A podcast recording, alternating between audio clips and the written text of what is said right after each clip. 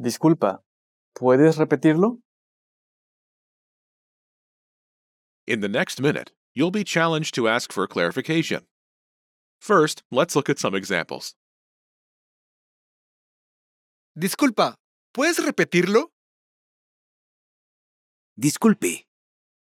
¿Puede repetirlo? Disculpa, ¿puedes repetirlo? Let's practice. Víctor dice algo. No entiendes lo que dijo. Pídele repetirlo.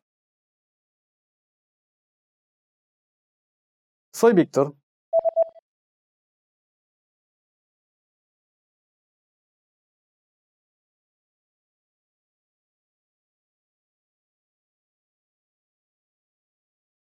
Soy Víctor. How did you do? You can consider this practice exercise successful if you were able to answer in the given time and use the sentence pattern featured in this example.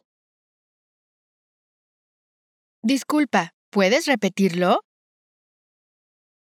Try this practice exercise again if you want to improve your fluency or skill in any of these areas.